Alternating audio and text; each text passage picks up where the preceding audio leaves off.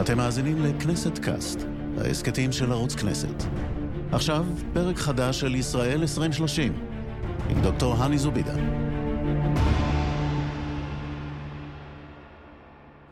שלום רב, אנחנו עם הכנסת קאסט ישראל 2030.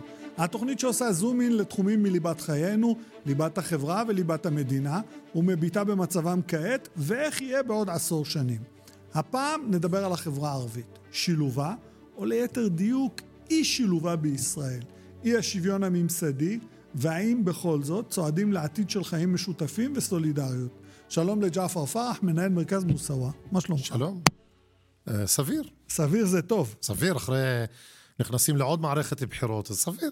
חמישית בשנתיים וחצי אנחנו אמורים להתרגל, כאילו זה אמור להיות אה, לחם חוקנו בוא נקרא לזה. האמת שהציבור אה, כבר נמאס לו, במיוחד הציבור הערבי. זהו, תכף אנחנו נדבר על זה, אבל בוא, בוא נתחיל רגע, ספר לנו קצת על עצמך. אה, בן 56, למדתי סוציולוגיה וחינוך, מעולם לא עבדתי בשניהם, עבדתי בתקשורת, הייתי יושב ראש התאחדות הסטודנטים הערבים. הקמתי תחנות טלוויזיה ואחר כך הלכתי להקים גם את אה, מרכז מוסאווה לזכויות האזרחים הערבים שזה מרכז שעוסק בזכויות כלכליות, חברתיות, פוליטיות ותרבותיות של האזרחים הערבים בישראל. שנמצא בחיפה במקום מדהים? המקום בחיפה, המטה שלנו בחיפה, אנחנו לא פותחים סניפים כי אנחנו עובדים עם שותפים. אז או שאנחנו עובדים עם רשויות מקומיות, מפלגות פוליטיות, אנחנו גם עובדים עם הרבה עם עמותות אה, וגם עם הסקטור הפרטי. עכשיו תראה, צריכים להגיד, אנחנו מכירים אחד את השני הרבה זמן, ואנחנו מדברים הרבה על מה שקורה בין האזרחים הערבים במדינת ישראל לבין היהודים יוצאי מדינות ערב והאסלאם, לבין הקבוצת כוח הפוליטית שהיא גברים יהודים ציונים אשכנזים. אבל היום אנחנו צריכים, אני רוצה להרחיב את היריעה ולדבר על הכל. כי אני רוצה לראות איפה ישראל תהיה בעוד, עשר שנים, כשמבחינתי אה, אם כרגע מסתכלים, ואני לא מסכים למספרים, אני אומר לך מראש, אני לא מסכים שהערבים הם 20 אחוז, לדעתי הערבים קרובים ל-25 אחוז, אה, וזה בלי לקחת בחשבון את השטחים הכבושים. אני חושב שהמספרים יותר גבוהים, אה, אבל זה כרגע המספר. אני, אני רוצה קודם לשאול אותך, בוא נתחיל מנקודת המוצא. ב-2022, מהו, מהי הבעיה המרכזית באי שילוב של ערבים בחברה הישראלית? תשמע, בוא נגיד שאתה שבוי בקונספט הרגיל. כן. יהודי, ציוני, רגיל.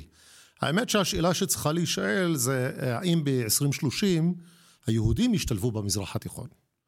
כל הזמן מחשבים כאילו בין הנהר והים, זה, זה כל מה שקורה במזרח התיכון. לא, האמת שישראל נמצאת היהודים בישראל נמצאים במרחב מזרח תיכוני עם 500 מיליון ערבים ואיזה שני מיליארד מוסלמים בסביבה הזאת והשאלה האם באיזשהו שלב ישתלבו במרחב הזה או שישארו בגטו שאנחנו הכנסנו לתוכו. כל הסיפור של האם אנחנו נשתלב בגטו הזה הוא שאלה, אתה יודע, קצת ישנה כי פעם היה רק ערוץ אחד ועכשיו אנחנו כבר הרבה, עם הרבה יותר ערוצים ואז מה שקרה בפועל לערבים בישראל למשל, שכבר לא רואים את הערוצים הישראלים, הם כבר עברו לסאטלייט, הם רואים את כל העולם הערבי. כשאני כילד הייתי תקוע עם uh, הערוץ הישראלי, היום הילדים שלי לא מסתכלים על הערוצים הישראלים, הם רואים את כל המרחב.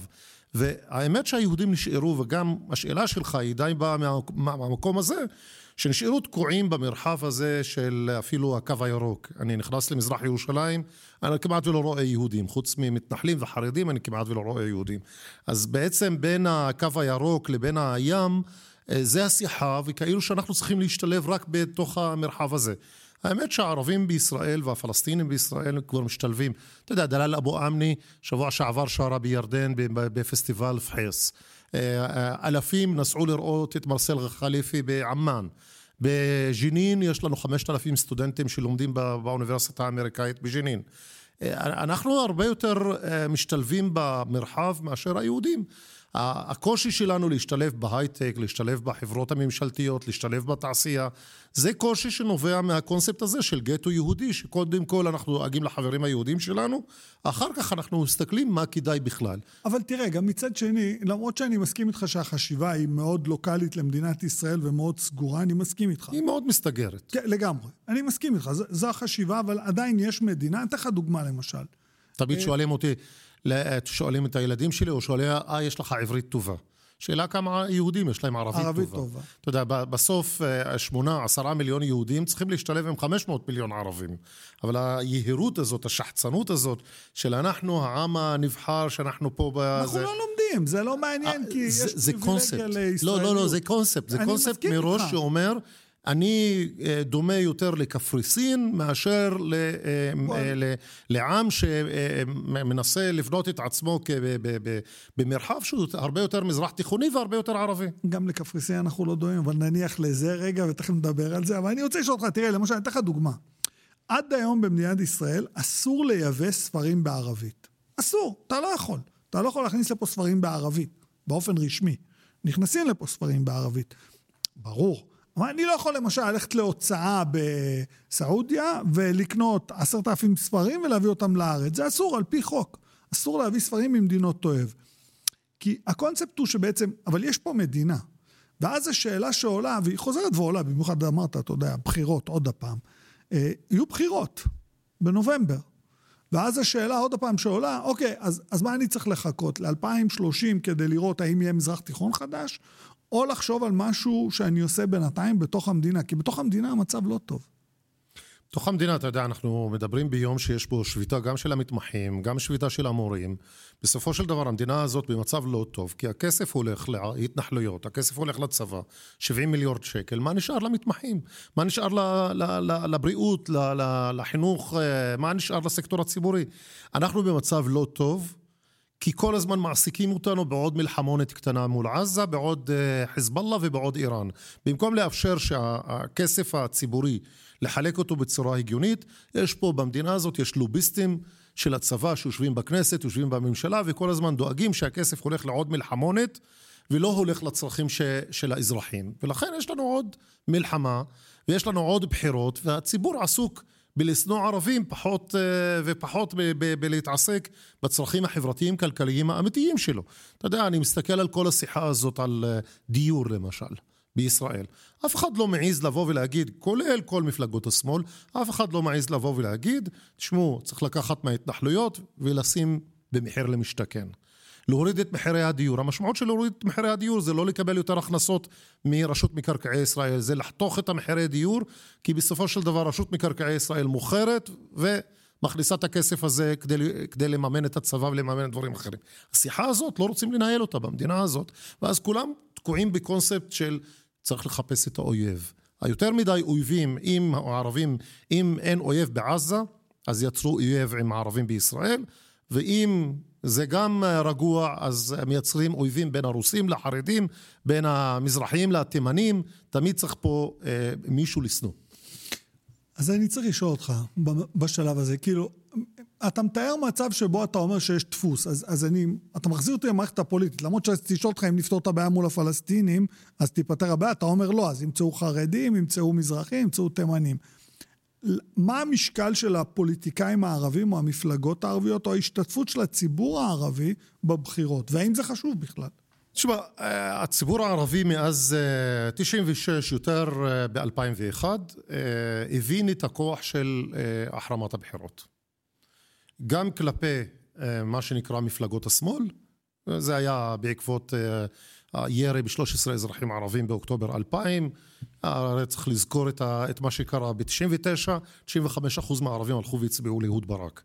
בתקווה שהוא יחזור לקמפ דיוויד וילך לשלום. ב-2000 ניסה, לא אנחנו ראינו את. התוצאה. כן, הוא. הלך, קודם כל, הוא הלך, עשה ממשלה עם החרדים ושם בצד את כל המפלגות שתמכו בו בבחירות. ואחר כך יר- נתן את ההוראה לירות ב-13 אזרחים ערבים. התוצאה הייתה ש-82% מהאזרחים הערבים בבחירות של 2001 החרימו, וזה היה שתי אלטרנטיבות, שרון מול אהוד ברק. הציבור הערבי אמר, אני כבר לא מפחד משרון.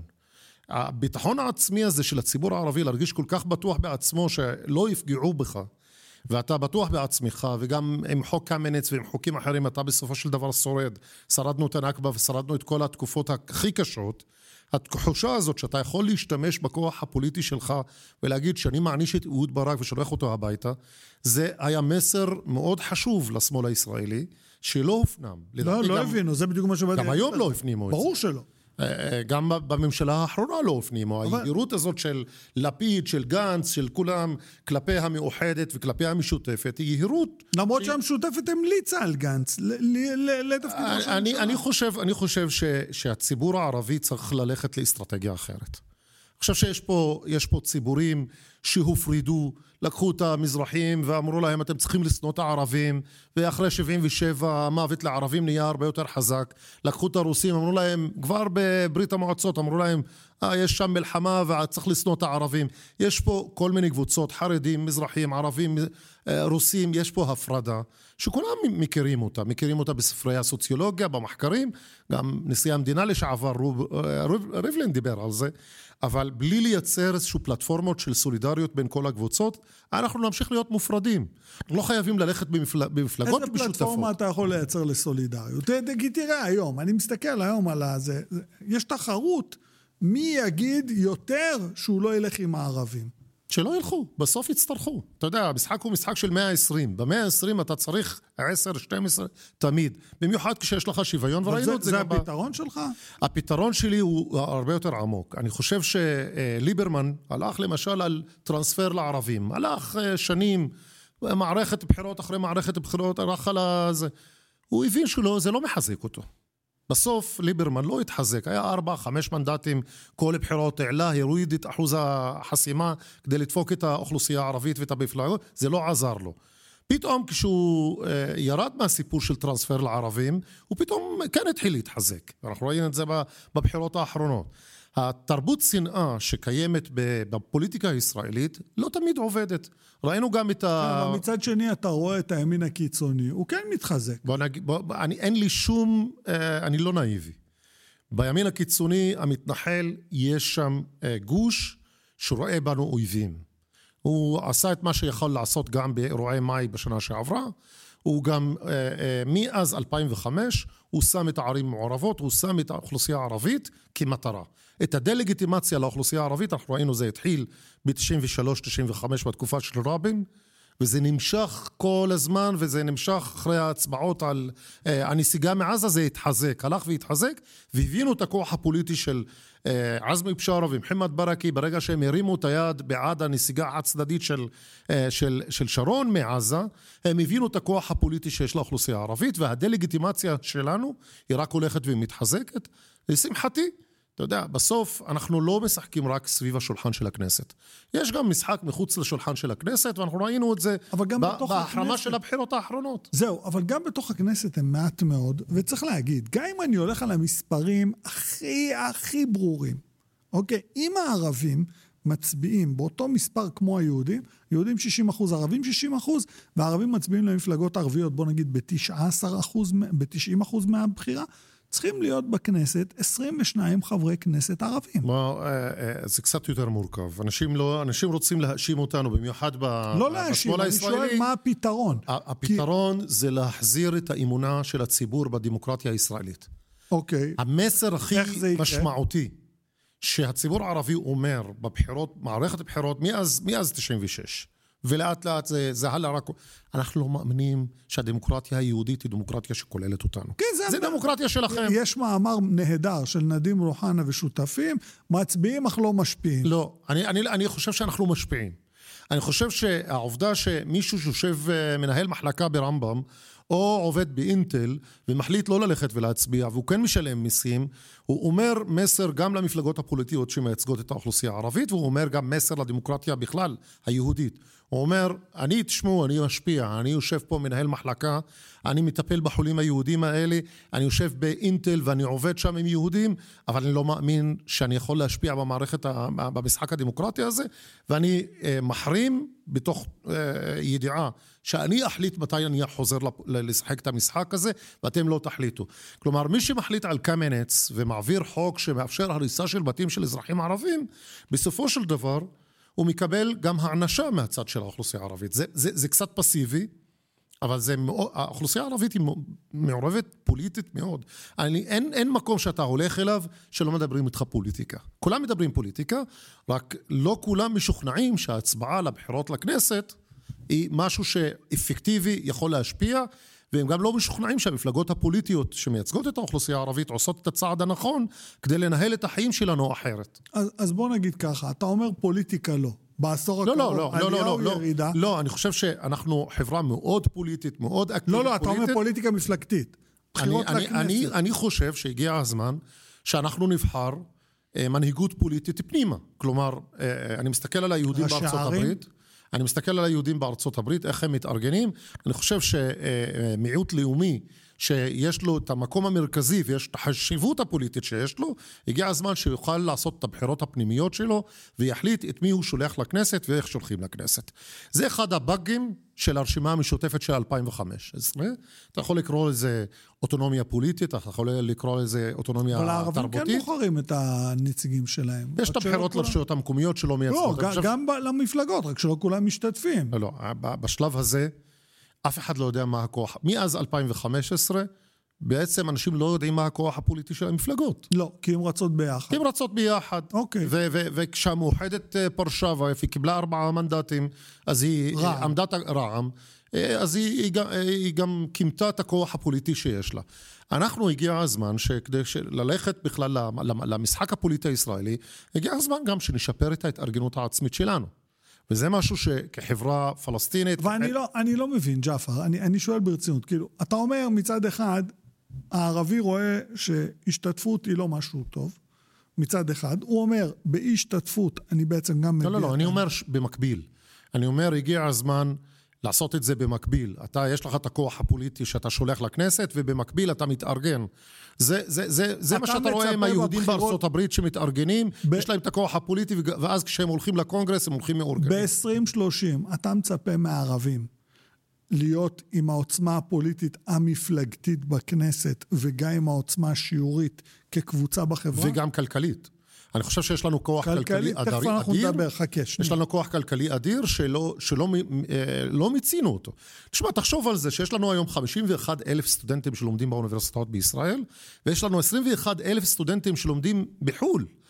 אנשים שעושים את הכסף שלהם מעבודה קשה, שהם פועלי בניין, רופאים, עובד...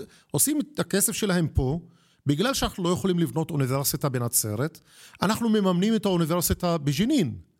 בגלל מדיניות למה הם- פוליטית למה- כלכלית זהו. שלא מוכנה להבין שאנחנו כן יכולים לבנות אוניברסיטה בנצרת, ולא רק ל- ל- ל- ללמוד בעמק יזרעאל. תן לי, תן לי להיות רגע יותר אה, חוצפן, אבל נצרת התשתיות שלה על הפנים, לבנות שם אוניברסיטה אתה בכלל מחרב את העיר, אי אפשר לנסוע בעיר, היינו שם יחד.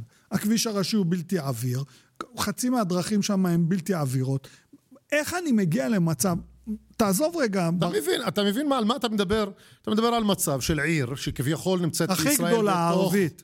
הקו הירוק. עם פוטנציאל, אתה משווה אותה לג'נין שנמצאת- עם פוטנציאל תיירות, נכון. שהוא עומד אתה משווה בערך אותה על... לעומת ג'נין שנמצאת תחת כיבוש ישיר, ואתה משווה את שתיהם, וג'נין, יש יש, לה את. הנקודת זינוק יותר טובה מנצרת, שיש לה היסטוריה של לפחות אלפיים ומשהו שנים. לפחות. וזה תוצאה של מדיניות שאומרת, אנחנו לא, לא, לא מאפשרים לאוכלוסייה הערבית לצמוח, אלא לשולטים בה. ואז אתה שולט בה באלימות, ואתה שולט בה באוניברסיטה, ואתה שולט בה בבית חולים. אתה לא יכול לבנות בית חולים בסכנין.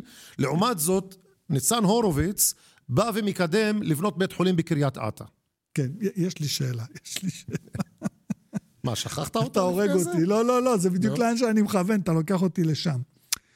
אין ספק שהאוכלוסייה הערבית עכשיו היא המקפצה הכלכלית הגדולה ביותר בחברה הישראלית. אין דיון בכלל. כקבוצה, כקולקטיב. כקבוצה, כן, כקולקטיב, ברור.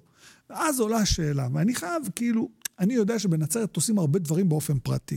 סוללים כביש באופן פרטי, דואגים לביוב באופן פרטי. עכשיו, אתה יודע, זה מדהים אותי, כי מישהו אמר לי, ואני זורק את השאלה אליך, למה הם לא עושים אוניברסיטה פרטית? שיבואו, יגישו למל"ג תוכניות, כמו שעשו בזמנו בבינתחומי בהרצליה, היום זו אוניברסיטת רייכמן, שיבנו אוניברסיטה פרטית. הלכו אל-קאסמי, הלכו סכנין, הגישו תוכניות. שתי, שתי מכללות כן, מצוינות. כן, הגישו. תוכניות, היה קול קורא ב-2015, לבנות, אה, לאפשר לבנות מכללה ערבית ראשונה, מתוקצבת מהמל"ג, סגרו את המכרז, ביטלו אותו. אנחנו הלכנו לעתירה נגד המל"ג, אבל ביטלו את המכרז. הם, הקונספט השלט במדינה, שעדיף ש-21 אלף סטודנטים ילכו לירדן, ילכו לשטחים ללמוד, ילכו לביר זית וילכו לג'נין. ולא הזכרת את רוסיה, איטליה, נכון, רומניה. נכון. אה, אה, מאשר אה, לבנות מוסד שיאפשר לך לעשות מחקר, לעשות, אה, אה, ללמד. בנצרת. מה, מה החשש? ולא בבאקה אל-גרבייה. מה החשש? אין, אין, להגיד לך שהחשש הוא הגיוני, החשש הוא העיבוד שליטה על הגטו. אתה יודע, ברגע שאתה חושב שאתה שולט בערבים בישראל, זה, זה, אני קורא לזה אשליה אופטית, כי אי אפשר לשלוט באוכלוסייה כזאת. אני מסתכל על, על, על, על, על, מסתכל על ההתנהלות שלנו במרחב. אומרים לנו, תלכו, לא, לא בא לך, לא מוצא חן בעיניך, לך לרמאללה. אלפים נמצאים ברמאללה, אלפים של פלסטינים, אזרחי ישראל, מחיפה, מנצרת וזה, נמצאים כבר ברמאללה, עובדים בביר זית, הם לומדים שם. הקונספט הזה שכאילו מענישים אותנו, אתה יודע מה, לא מוצא חן בעיניך, לך לעמאן. יש לי חמשת אלפים סטודנטים שלומדים בעמאן. אה, סופי שבוע, אתה יודע, הכלכלה הישראלית בזמנו הזמנתי את ירון זליכה כשהיה אה, חשב כללי של משרד האוצר לאום אל-פחם. אמרתי לו, תסתכל, תסתכל מה, איך אתם הורסים את התשתיות, לא מפתחים שום דבר, ובסופו של דבר התעשייה באום אל-פחם צריכה לעבור לג'נין כדי לייצר ולמכור פה בתוך ישראל. כי אתם לא מוכנים להבין שעשרה מיליון שקל בלהקים אזור תעשייה של העיר אום אל-פחם, מאפשר לה הכנסות עצמיות ש... שמאפשרות לה קצת להשתחרר ממענקי האיזון של משרד הפנים. הקונספט הוא קונספט של שליטה, אבל מרוב שליטה כבר איבדו שליטה על האוכלוסייה הערבית. זה, זה מעניין כי אתה, אתה התחלת מהאקדמיה, אבל עברת גם ל... אזור תעשייה, וזה אותו דבר. גם תקשורת, צריך להגיד, בתקשורת. הלכתי בזמנו נורית דבו, שהייתה יושב ראש... אה, רשות השנייה. רשות השנייה. צעקה עליי, מה אתה רוצה יותר ערבים בתקשורת הישראלית? זה מוריד, זה לא מביא רייטינג, וזה שטויות. זה כן מביא רייטינג. זה קונספט שאתם חושבים שהוא לא מביא רייטינג. אבל אמרתי לה, את יכולה לצעוק עליי, אבל אני אהיה הערבי האחרון שאני בא אלייך פה ומבקש יותר ערבים בתקשורת הישראלית. אני קם מפה, הולך להקים תחנות טלוויזיה בערבית. כי אמא שלי, כשזכרונה לברכה, כשהייתה צריכה לראות satellite, הייתה צופה בלמנאר. הייתה צופה בערוצים הפלסטינים בכל העולם הערבי. אימא שלי, יש לה את כל הזכות להקים את מה שנקרא ערוץ 9 שהקימו לרוסים כבר לפני 15 שנה. ואז באמת אמרתי לה, תודה רבה, אני לא רוצה לראות יותר ערבים אצלך, אני כבר לא רואה ערוצים ישראלים, הלכתי להקים שתי תחנות טלוויזיה. ואז אנשים הבינו, ש... אה, גם ברשות הפלסטינית הבינו, שיש פה כוח פוליטי חשוב. והם היו מוכנים לממן תחנת טלוויזיה לערבים בישראל, וגם יש עכשיו הלא טיווי ויש את מוסאווה טיווי, יש שתי תחנות טלוויזיה. יש גם את שהד, אפליקציה, נכון, כל העולם. אז ככה שכל הזמן חשבו, אה, אנחנו ניתן לכם שתי שעות, שעתיים, אה, ניתן לכם חצי שעה בערוץ אחד, ניתן לכם ככה פה ושם איזה מרואיין לא ערבי. יותר. אנחנו כבר לא שם, אנחנו כבר יצאנו משם. מי שלא ייתן לנו להקים היום, במיוחד בעידן האינטרנט וזה, הולכים להקים עשר תחנות טלוויזיה באינטרנט. כלומר, כבר איבדו שליטה, אנחנו גם איבדנו שליטה על דברים אחרים, אנחנו איבדנו שליטה על עבריינים. אנחנו איבדנו שליטה, לא רצו טוב, לפתוח בנקים. שמע, לא רצו לפתוח בנקים בחברה הערבית, כן. השוק השחור משתולל. אתה בא לבנק ישראל, אנחנו לא מבינים בזה. הם, לא, הם מבינים בכל הדברים, הם מבינים בגלובליזציה, הם מבינים בכל הדברים. רק הם לא מבינים איזה באג נוצר במדינת ישראל בנושא של הבנקאות. שני אחוז של, של, של המשכנתאות בישראל הולכים לאזרחים הערבים, אז איפה השאר הולכים כדי להשיג דירה? הלוואות בשוק האפור, אנחנו קוראים לזה... בשוק האפור שהפכו להיות בנקים. ובתוך הקונספט הזה, ולא הספקנו לדבר לא על חוק קמינס, לא על פסקת ההתגברות, לא על חוק הלאום, לא על העובדה שבעצם הקונספט של ערים מעורבות, שפעם נחשב גשר uh, לדו-קיום וכולי וכולי, היום זה ממש הופך לאט לאט להיות שדה קרב, כאילו... לא נכון. לא, לא אתה. לא חושב? לא, לא חושב. אני חושב שיש מישהו ששם את הערים המעורבות, במיוחד את הערים בעירות, אה, בכלל את הקונספט של לחיות ביחד, שם אותו כמטרה. הוא רוצה להוכיח שאי אפשר שיהודים וערבים יחיו ביחד. הוא יכול לנסות.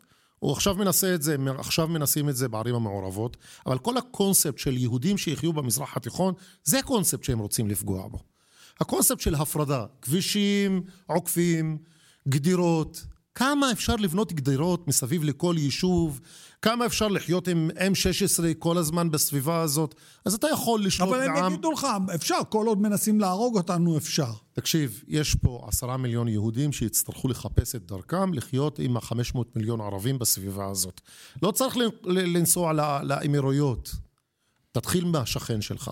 השכנים בערים המעורבות, אני חי בחיפה מאז שנולדתי, נולדתי בחיפה, אני חושב שאפשר לפתח את הדגם הזה ולהגביר אותו. אתה יודע, גם אם אתה לא חי בערים המעורבות, בסופו של דבר, במפעלים, בכל מקום, ערבים ויהודים עובדים ביחד. הקונספט הזה של ההפרדה בין יהודים וערבים הוא קונספט שלא יעבוד. מי שמנסה לעשות את זה בשטחים, הוא מנסה עכשיו לעשות אותו בערים המעורבות, זה לא יצליח. ביום יום אנחנו בחיפה וגם בעכו וברוב המקומות אנשים חיים חיים נורמליים, לא של דו-קיום אחד ליד השני, לא חיים משותפים אה, אידיאליים, אבל הרבה יותר טוב מכל קונספט ההפרדה שנמצא פה בירושלים למשל.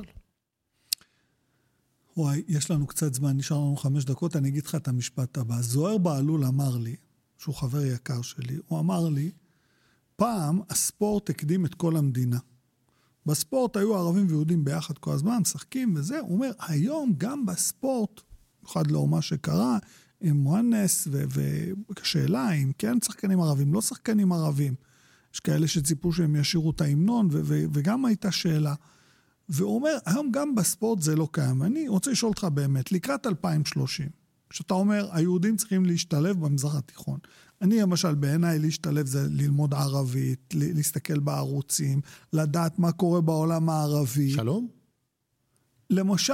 שלום, אתה יודע... אבל אומרים, הסכמי אברהם, אנחנו כבר מתחילים בהכל. הסכמי אברהם, אתה יודע, בתוך גבולות מדינת ישראל, שליש מהאזרחים הפלסטינים, שיש להם תעודת זהות, עובדים איתך וזה, שליש, הם פליטים פנימיים. הם פליטים שיושבים בחיפה, ו-20 קילומטר מה, מאיפה שהם חיים היום, יש את הבית שלהם שנהרס ב-48. אי אפשר להתחיל עם אה, איזה תהליך של אה, השלמה ועם האנשים האלה. אנשים ש, שחיים בפרדיס וגורשו מטנטורה. אי אפשר להתחיל את השלום בלהגיד להם, תשמעו, קרה פה משהו נורא, ובואו נתחיל לדבר עליו, ובואו נתחיל קונספט של אה, שלום שבנוי על אמת ולא על שקרים. אפשר להתחיל. אני חושב שלפני שהולכים להסכמי אברהם, מתחילים עם השכנים שלך, אתה מתחיל לבנות שלום עם האנשים שאתה חי איתם, כולל בערים המעורבות, כולל בפרדיס ובנגב. עד היום רודפים את האנשים בנגב. אתה יודע, אתה נוהג מבאר שבע עד אילת, ארבע שעות של נהיגה, אתה בלילה לא רואה אור שם. מדבר, זה כמעט 60 אה, אחוז מהשטח של מדינת ישראל. ורודפים את הכפרים הלא מוכרים הבדואים עם חוק קמנץ וכל מיני חוקים והמצאות שונות ומשונות. לא שיש מחסור באדמה, אין מחסור באדמה. יש מספיק אדמה.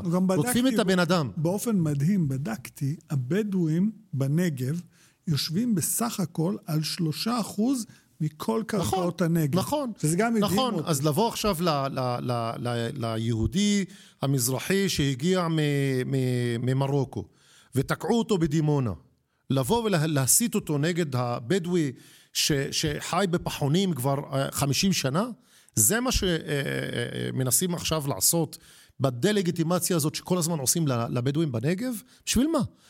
למה זה טוב? למי זה טוב? כלכלית זה טוב? מה, זה לא איזה, טוב. איזה הסדר צריך? כי למשל ניסו פראוור, אמרו לא טוב. הביאו, המנהיגות הצעירה של הבדואים הביאו אה, פתרון אחר, המדינה אומרת לא טוב. ואני כל הזמן חושב, אתה יודע, אנחנו אומרים, אוקיי, 2030, איפה אני עומד? מה, מה צריך לקרות? מכירים בזכויות של האנשים על האדמות שלהם, מאפשרים לנו להתחיל, להתחיל לבנות יישובים.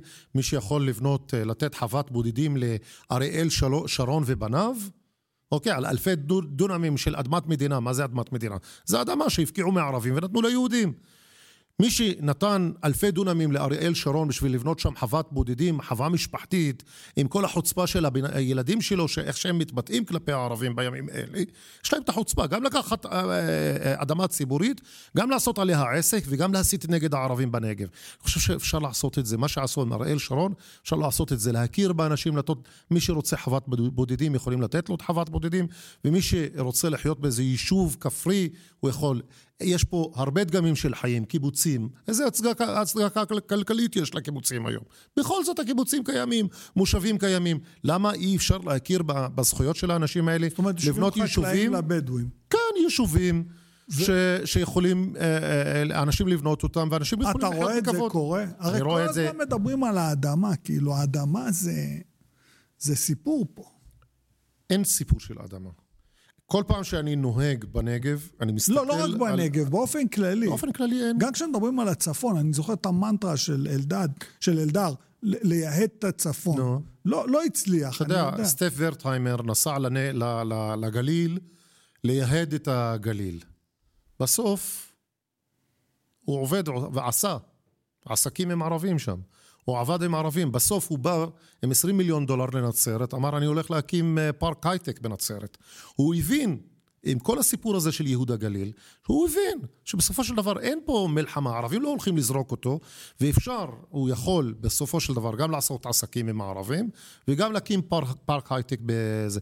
אחרי ש, שהוא הלך, הוא היה איזה, איזה דוגמה של כל הפרויקט הזה של ייהוד הגליל, בסופו של דבר הוא הלך. הקים עסקים, הוא הבין שאפשר לחיות עם הערבים ושינה קונספט. זאת תהיה הדרך של ה... זאת תהיה ה-2030 שלנו? כן, ה-2030 שלנו זה מקום רב תרבותי, שיהודי שהגיע ממד... ממדינות ערב יכול לדבר ערבית, יהודי שהגיע מרוסיה יכול לדבר רוסית, הוא גם לא שאל אף אחד. יש להם טלוויזיה, יש להם רדיו, הם עושים את זה. הרב תרבותיות, השלום, הצדק החברתי, זה דברים שבדרך כלל לא שואלים ערבים על הדברים האלה. אני חושב שכן, הקונספט שלי זה שלום, זה רב תרבותיות, זה צדק חברתי, וזה רב לשוניות. אני לא מפחד שהשפה הערבית תיעלם.